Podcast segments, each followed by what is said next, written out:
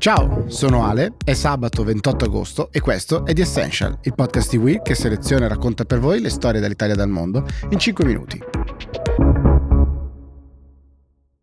In realtà, essendo la puntata del sabato, come sapete, gli argomenti li decidete voi. Dopo un sabato scorso davvero complicato con eh, temi molto complessi, eh, mi sono astenuto da un follow up su altre domande di energia, ma eh, ci sono due domande davvero interessanti. Uno è di Stephanie Stricker che ci chiede di parlare della situazione dei trasporti merci internazionale e l'altra di Eleonora Murero che ci chiede di parlare di Afghanistan. Partiamo dal trasporto internazionale di merci. È un tema molto affascinante perché quello del trasporto delle merci a livello internazionale è sicuramente un buon barometro per comprendere la situazione dell'economia a livello globale e eh, la situazione dei noli per il trasporto delle merci, in particolare delle merci, eh, diciamo dei carichi secchi, quindi materie prime come il ferro, il carbone, i cereali, eccetera, da metà 2020, da maggio 2020 ad adesso ha fatto quasi 690-700% di crescita, tornando a dei livelli naturalmente altissimi. Gli incrementi più consistenti sono sulle rotte Shanghai-Rotterdam e Shanghai-Genova,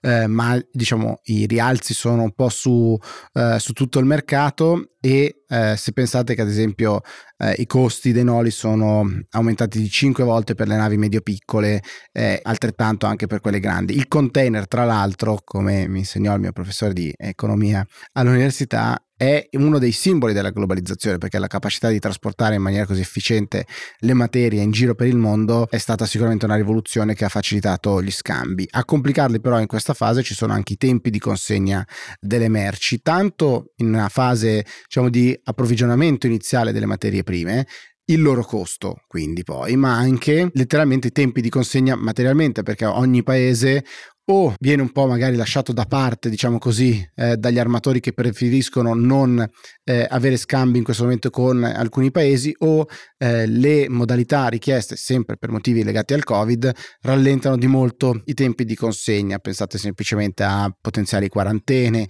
la necessità eh, degli equipaggi di poter interagire in tempi stretti con il personale di terra, di poter sbarcare le merci e via discorrendo. Tutti questi sono fattori che ovviamente eh, impattano impattano in maniera molto forte. Gli effetti poi li abbiamo anche eh, molto vicino a casa nostra dall'approvvigionamento diciamo delle materie prime, ma anche pensate a quello che sta succedendo ad esempio nel mondo dell'edilizia che è sicuramente estremamente impattato da quello che sta succedendo.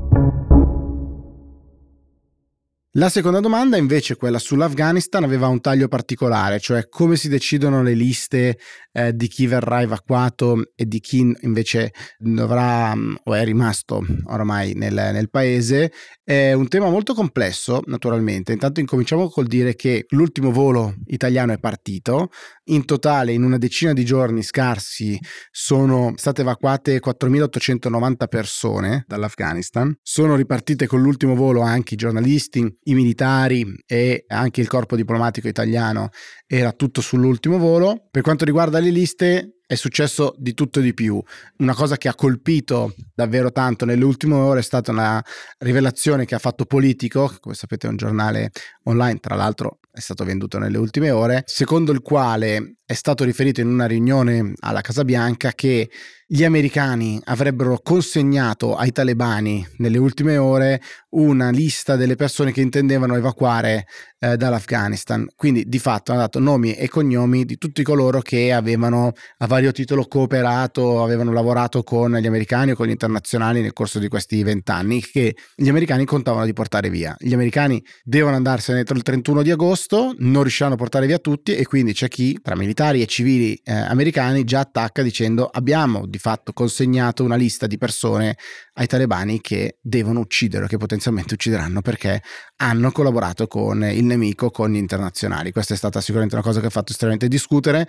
Per quanto riguarda la definizione di chi saliva e di chi non saliva, nella grande confusione che regnava in, in questi giorni, si cercava di avere dei, dei, criteri naturalmente che sono quelli di chi aveva un, passaporto straniero, dei visti o aveva dei documenti che erano in grado di dimostrare insomma eh, di aver collaborato. È evidente anche da molte storie che sono state raccontate che tantissime persone che avevano diritto, sentivano di avere diritto, non sono riuscite a essere imbarcate. C'erano diverse persone, ad esempio civili, senza documenti, dicevano però io ho servito nell'esercito nel corso di questi anni, ho collaborato con internazionali perché adesso non, eh, non mi fanno partire questo ovviamente è anche frutto di tutto quello che è successo negli ultimi giorni intorno e dentro l'aeroporto di Kabul. C'è stata anche una discreta, devo dire, mobilitazione da parte di tutti coloro che avevano collaborato in passato, giornalisti e non solo, per riuscire a portare via quante più persone possibili, ma ovviamente la logistica è quella che è.